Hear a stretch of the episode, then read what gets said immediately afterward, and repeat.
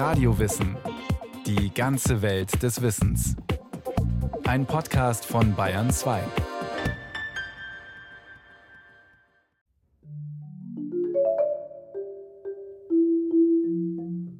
Also das Handwerk generell gibt für mich eine Sicherheit, weil du siehst am Resultat, ob du einen richtigen Weg gehst oder nicht. Sagt Ernst Gamperl. Gamperl ist Drechsler. In seiner Werkstatt am Rand von Steingaden südwestlich von Weilheim fertigt er Gefäße aus Holz, meistens aus Eiche, manchmal aus Esche. Mal so hauchdünn, dass das Licht hindurch scheint. Mal ungewöhnlich groß, so groß wie es der Baumstamm nur irgend zulässt.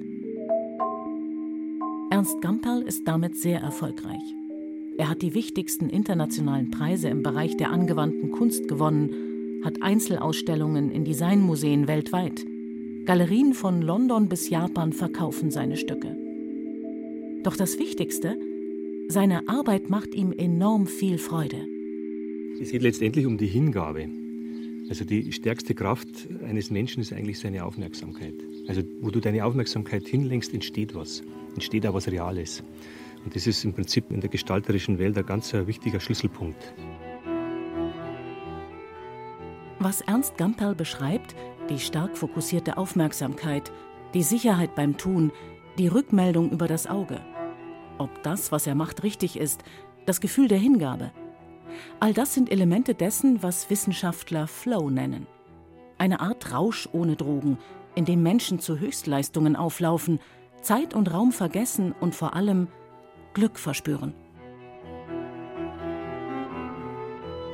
Merkt es sehr stark daran, dass man das Zeitgefühl verliert und dass die Handlung und das Denken ineinander übergehen. Also man ist wirklich im Fluss, man macht sich keine großen Gedanken über das Nächste, sondern das erfolgt selbstverständlich. Und selbst wenn man dann Spitzenleistung erringt, braucht man 20 Prozent weniger mentale und körperliche Energie. Das heißt, man arbeitet angenehmer, als wenn man nicht im Flow-Zustand ist. Man kann jetzt nicht von morgens um 7 bis um 23 Uhr im Flow sein. Das sind eben die Momente des Gelingens. Und wenn man das ein, zwei Mal in der Woche hat oder ein, zwei Mal am Tag hat, je nachdem, ist es schon sehr gesundheitsfördernd, weil dann das System stimmig ist. Dr. Gerhard Huhn ist Gründer der Flow Akademie. Er berät und schult Menschen darin, mehr Freude im Leben und vor allem in der Arbeit zu verspüren. Intuitiv hat Huhn selbst immer wieder die Weichen in seinem Leben so gestellt, dass ihn seine Arbeit glücklich macht. Zunächst arbeitete er als Anwalt und jetzt eben als Berater in Sachen Lebensglück. Die wissenschaftlichen Grundlagen der Flow-Forschung legte der ungarisch-amerikanische Glücksforscher Mihai Csikszentmihalyi. Anfang der 70er Jahre beschrieb er einen Zustand tiefer Konzentration, in dem ein Mensch vollkommen in seiner Tätigkeit aufgeht und dabei Zeit, Raum, Alltagssorgen und auch mal das Essen vergisst, als Flow. Denn die von ihm befragten Chirurgen, Sportler und Künstler beschrieben das Phänomen als ein im Fluss oder im Einklang mit allem Sein. Noch vor Csikszentmihalyi hatten auch andere Forscher ähnliche Beobachtungen gemacht. Maria Montessori sprach von einer Polarisation der Aufmerksamkeit, die sie immer wieder bei Kindern beobachtet hatte. Und der Pädagoge Kurt Hahn beschrieb schon 1908 eine schöpferische Leidenschaft, bei der man Zeit und Raum vergisst. So, da können Sie jetzt reingucken. Das ist eine Strahlungshitze da drin mittlerweile, die ist bestialisch. Nikolaus Steindl-Müller zieht einen einzelnen Schamottstein aus dem Ofen. Dahinter lodern orangefarbene Flammen bei 1250 Grad. In all den Flammen kaum zu erkennen, seine ebenfalls orange glühenden Tonarbeiten große Teller und kleinere Teeschalen, bauchige Vasen und hohe, schlanke Skulpturen. Den acht Meter langen Ofen hat Steindl-Müller selbst gebaut. Ein japanischer Anagama-Ofen, bei dem die Gefäße direkt in den Flammen stehen, so dass sich die Asche des verbrannten Holzes auf der Oberfläche ablegt. In ganz Deutschland gibt es vielleicht ein halbes Dutzend solcher Öfen. Hier in Prien hat Steindl-Müller schon seinen zweiten gebaut. Monatelang hat er auf diesen Tag hingearbeitet, hat persönlich aus verschiedenen Tongruben in Nordbayern sein Material geholt, hat die Gefäße auf der Töpferscheibe gedreht. Also ich habe jetzt hier fünf Wochen eingeräumt und einen Monat glasiert und auch das Zusammensuchen nochmal. Ich habe in der Literatur diese ganzen Glasuren nochmal zusammengesucht. Alles, was es gibt. Ich habe eine gute Bibliothek zu Hause. Steindl Müller ist ein Kraftmensch. In den 1970er Jahren hat er an der Münchner Kunstakademie Keramik studiert. Dass er wegen eines Unfalls in seiner Jugend nur eine Hand hat, stört ihn dabei nicht weiter. Eigentlich arbeitet er als Anwalt, Vollzeit mit eigener Kanzlei und hat Zulassungen für drei verschiedene Fachbereiche in der Tasche. Das mit der Keramik macht er nur nebenbei. Es geht um Arbeit, es geht um pure Arbeit. Ich finde es auch schön, das ist für mich auch wunderbar, den Ton, den können Sie bei Raumtemperatur, ist das plastisch. Und das ist für mich mit meinem Handicap und das ist auch mein, mein, Aus, mein körperlicher Ausgleich ja, zur, zur Kanzlei. Und jetzt bin ich an einem Punkt, jetzt geht es mir gut. Jetzt bin ich am Everest ziemlich oben, zwei Meter vom Everest. Flow entsteht nicht nur bei handwerklichen Tätigkeiten. Auch wer eine komplizierte Matheaufgabe löst, einen Text schreibt oder einfach nur Tetris spielt, kann Flow erleben. Doch Sport oder die Arbeit mit den Händen scheinen dafür besonders prädestiniert. Ja, wir haben ja eine direkte Rückkopplung. Also wir haben eine gewisse Vorstellung, wenn wir, das weiß ich was, ein Regal bauen oder einen Kindersitz. Um diese Vorstellung zu verwirklichen, brauchen wir die einzelnen Schritte, um dahin zu kommen. Und bei jedem einzelnen Schritt, wenn man sich selbst beobachtet dabei, und das macht man automatisch, stellt man fest, nähert man sich dem Ziel oder geht was schief, ja, rutscht die Pfeile ab oder der Schraubenzieher passt nicht und dann sucht man sich einen anderen Schraubenzieher. Also man ist in der Möglichkeit, sich ständig selbst zu korrigieren, um auf dem richtigen Weg zu sein. Und das überprüft das Gehirn. Das Gehirn prüft ständig, ob wir uns optimal befinden oder weniger optimal befinden und leitet dann, wenn wir darauf achten, Korrekturprozesse ein. Etwas mit den eigenen Händen zu gestalten, ist laut Gerhard Thun eine gute, leicht zugängliche Möglichkeit, Erfahrungen des Gelingens zu machen. Und genau diese Erfahrungen des Gelingens führen dazu, dass das Gehirn das Hormon Dopamin ausschüttet und man einen Moment des Glücks verspürt. Wichtig, damit die Glücksgefühle entstehen können, die Tätigkeit muss für den Ausführenden so schwierig sein, dass sie seine volle Aufmerksamkeit beansprucht. Sie darf ihn aber nicht überfordern, denn es geht ja letztlich um das Gelingen. Unser Gehirn achtet schon sehr darauf, ob uns etwas gelingt, also fertig wird, ob eine Gestalt geschlossen wird, ob wir das, was wir vorhaben, auch tatsächlich fertigstellen können. Und wenn das fehlt, und das ist halt bei sehr vielen Arbeitsvorgängen so, dass wir gar nicht mehr ein richtiges Ergebnis sehen, weil die Arbeit sehr zerteilt ist in viele kleine Schritte oder sich auch über längere Phasen hinweg erstreckt. Und da haben wir dann das fehlende Sinngefühl, was auf Dauer, da der Mensch ein sinnsuchendes Wesen ist, uns sehr beunruhigt und uns sehr in Spannung versetzt, vielleicht auch depressiv oder aggressiv macht. Wichtig ist das unmittelbare Feedback, ob man auf dem richtigen Weg ist.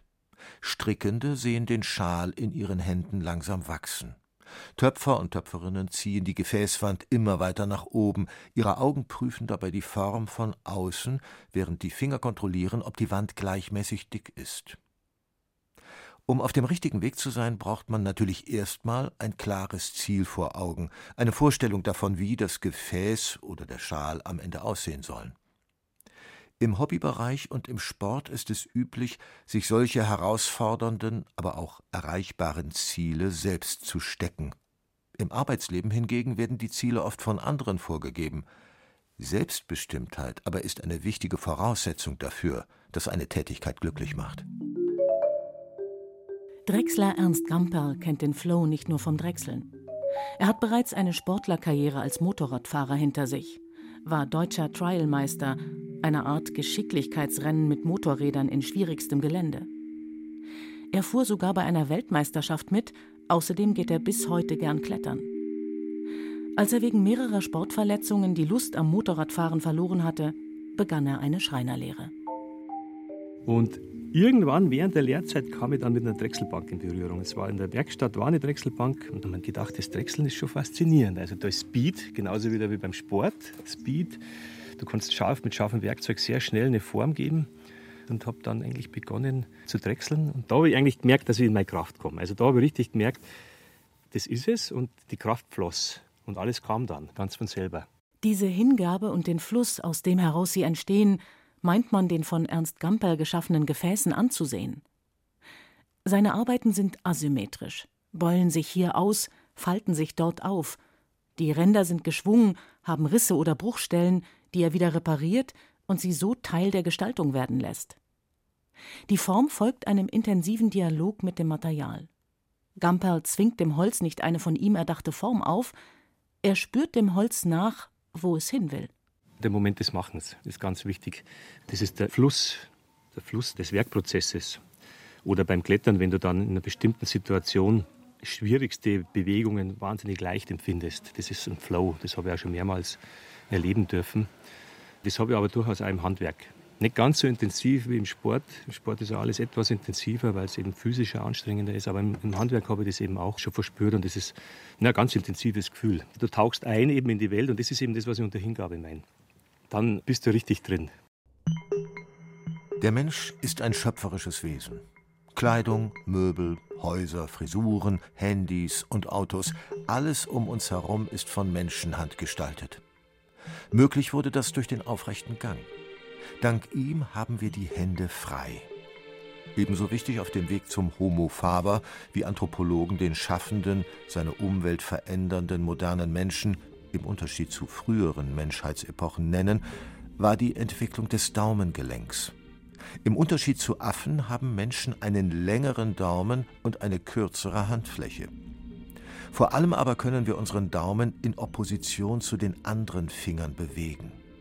Das erlaubt den Präzisionsgriff, mit dem wir zum Beispiel eine Nadel zwischen Daumen und Zeigefinger klemmen und sie präzise führen können. Zugleich sind wir in der Lage, mit dem sogenannten Kraftgriff große und schwere Gegenstände fest zwischen Daumen und Handfläche einzuklemmen. Zwei wichtige Voraussetzungen für die Benutzung ganz unterschiedlicher Werkzeuge. Natürlich spielt dabei auch das Gehirn eine Rolle. Menschen sind, anders als die meisten Tiere, in der Lage, sich Dinge vorzustellen, die nicht da sind, und können sie auf Basis ihrer Vorstellungskraft realisieren. Das abstrakte Denkvermögen hilft wesentlich, etwas Neues, nie Dagewesenes mit den Händen zu erschaffen. Hand und Hirn haben dabei eine enge Verbindung. Man kann ja ganz gut kartieren auf der Hirnoberfläche, welchen Anteil bestimmte andere Körperteile an diesem Zentralorgan haben. Und da stellt sich raus, die Hände belegen einen ganz großen Teil des Gehirns. Also die Fingerfertigkeit, die Arbeit mit den Händen ist für das Zentralnervensystem von zentraler Bedeutung. Wir sind irgendwie dafür gebaut, etwas mit den Händen zu arbeiten, etwas zu basteln, etwas zu machen, wo wir uns dann auch selbst verwirklichen können, etwas, was wir hinterher hinstellen können und anschauen können, natürlich auch gebrauchen können. Professor Hans Förstl war Direktor der Psychiatrieabteilung am Klinikum rechts der Isar in München. Neben vielen anderen Therapieformen arbeitet die Klinik auch mit Ergotherapie. Wörtlich übersetzt heißt Ergotherapie Gesundung durch Handeln bzw. durch Arbeit. Ergotherapeuten gehen davon aus, dass Menschen von Natur aus handelnde Wesen sind und dass Aktivität und Partizipation einen wichtigen Einfluss auf die Gesundheit haben. Einer der Wegbereiter der Ergotherapie war der deutsche Psychiater Hermann Simon. Beim Bau eines neuen Klinikgebäudes kam er auf die Idee, die bis dato untätigen Patienten mit einzuspannen. Das Ergebnis überraschte ihn. Vielen Kranken ging es schlagartig besser. Simon sagte 1929 Die Wurzel allen Übels liegt in der Untätigkeit. Müßiggang ist nicht nur aller Laster, sondern auch der Verblödung Anfang. Leben ist Tätigkeit. Heute können Psychiatriepatienten Weidenkörbe flechten, malen oder häkeln. Die Arbeit mit den eigenen Händen verschafft ihnen positive Erlebnisse. Das allein heilt natürlich noch nicht. Aber oft hilft es schon, wenn die Patienten die negativen Gedanken in ihrem Kopf für einen kurzen Moment unterbrechen können. Denn gerade psychisch kranke Menschen leiden darunter, dass man negative Gedanken nicht einfach abstellen kann. Man kann nicht an nichts denken. Unentwegt rattert es in unserem Gehirn. Erst wenn wir eine Aktivität starten, wandelt sich die Tagträumerei, wie Psychologen das ungezielte Denken nennen, in Aufmerksamkeit. Die Harvard-Psychologen Matthew Killingsworth und Daniel Gilbert fanden heraus, dass sich Menschen beim ungezielten Tagträumen grundsätzlich unglücklicher fühlen, als wenn sie sich konzentriert irgendeiner Tätigkeit widmen. Glück entsteht also beim Tun. Oder beim Meditieren, dem dritten möglichen Zustand unseres Gehirns, bei dem weder gedacht noch irgendetwas aktiv getan wird. Doch das muss erst erlernt werden. Körperliche Aktivität oder Handarbeit funktioniert sofort. Nachdem ich an der University of Chicago meinen Doktor in politischer Philosophie gemacht hatte, nahm ich einen Job als geschäftsführender Direktor eines Thinktanks in Washington an. In dieser Denkfabrik war ich ständig müde und verstand nicht, wofür man mich eigentlich bezahlte. Welche greifbaren Erzeugnisse oder nützlichen Dienste hatte ich anzubieten? Das Gefühl der Nutzlosigkeit war entmutigend. Ich verdiente gut, aber ich empfand das Gehalt tatsächlich als Entschädigung für mein Leiden – und nach fünf Monaten kündigte ich, um mich als Motorradmechaniker selbstständig zu machen. Das schreibt Matthew B. Crawford in seinem 2010 im Ullstein Verlag erschienenen Buch Ich schraube, also bin ich. Crawford arbeitet immer noch als Mechaniker. In seinem Buch wirbt er für mehr Respekt gegenüber dem Handwerk, warnt vor der Unselbstständigkeit der Menschheit im Zeitalter immer komplexer werdender technischer Geräte und schwärmt von dem Glücksgefühl, das die Arbeit mit den eigenen Händen auslösen kann. Wenn ich sehe, wie ein Motorrad einige Tage nachdem es auf einem Pritschenwagen bei mir gelandet ist, aus meiner Werkstatt rollt, schwindet plötzlich die Müdigkeit. Obwohl ich den ganzen Tag auf hartem Betonboden gestanden oder gelegen habe. Natürlich machen manuelle Tätigkeiten nicht jeden glücklich. Es gibt auch viele Menschen, die von sich behaupten, zwei linke Hände zu haben und daher lieber die Finger von Handarbeit lassen. Allen voran Flow-Experte Gerhard Huhn. Ich bin also da eher ungeschickter und deswegen ist es für mich eher so ein Thema, wo ich mit Mühe rangehe. Aber ich erlebe dann umso intensivere Freude. Ich habe neulich also das Anschlusskabel für mein Ladegerät repariert und da habe ich also eine tolle Freude gehabt, wie ich also selbst diese sehr kleine Fummelarbeit hinbekommen habe, äh, den Strom wieder fließen zu lassen. Selbst wer das Tun nicht so sehr genießt, das erwartete Ergebnis kann trotzdem motivieren. Das ist ganz individuell unterschiedlich. Manche Menschen empfinden diese Freude schon in diesen ganz kleinen Schritten des Vorankommens. Andere sind dadurch eher genervt, gerade weil es auch so lange dauert, aber sie haben das Endergebnis vor Augen und freuen sich dann, wenn das Endergebnis erreicht ist da hat jeder einen anderen Zugang zu. Und bei manchen Menschen ist es beides, der, der Prozess wie das Ergebnis, was glücklich macht. Am glücklichsten machen jene Tätigkeiten, die man um ihrer selbst willen macht. Forscher nennen das intrinsische Motivation. Der Handelnde ist dabei unabhängig von äußerer Bestätigung. Es ist, als würde einem das eigene Gehirn auf die Schulter klopfen und sagen, gut gemacht. Lob von außen, Dank oder Bezahlung braucht es nicht. Aber natürlich schadet es auch nicht, wenn das noch dazukommt.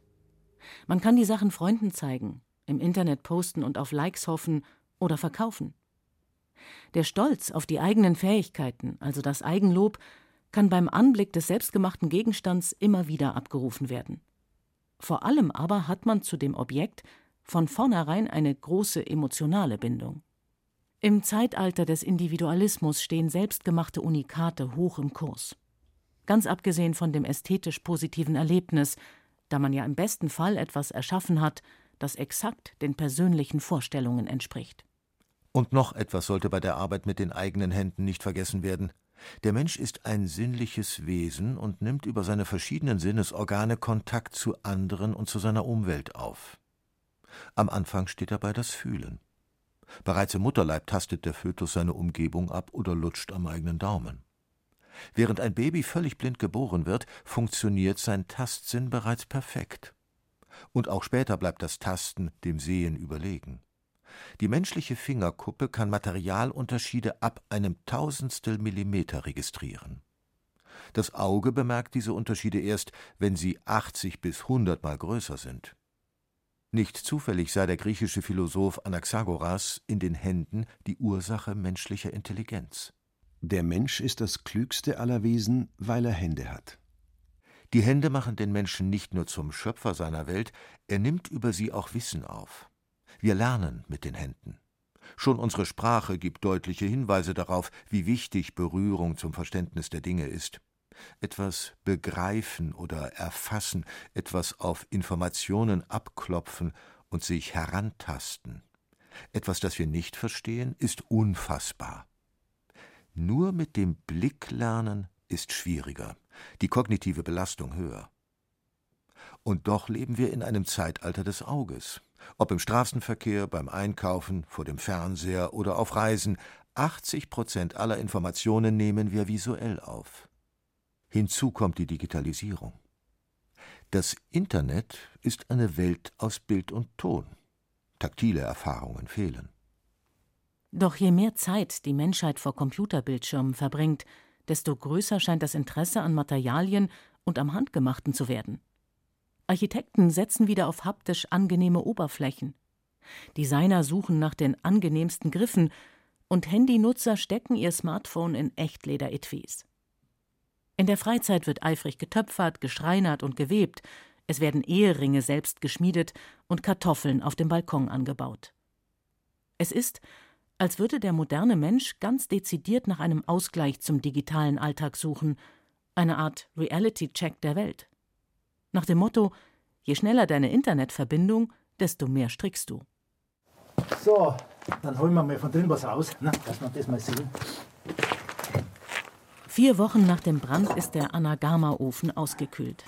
Jetzt kann Nikolaus Steindelmüller die zugemauerte Öffnung des Ofens aufbrechen und die fertigen Gefäße von den dicken Ascheschichten befreien. Trotz seiner Erfahrungen ist der 72-Jährige aufgeregt wie ein kleines Kind. Ich habe jetzt schon so oft gebrannt, aber es ist immer wieder ganz was Eigenartiges. Äh, fast ängstlich, obwohl das natürlich alles Quatsch ist, aber das sind natürlich die emotionalen Gefühle. Angst ist Quatsch, aber naja, wird's was, wird's nix. Das ist prima. Ja, wunderbar.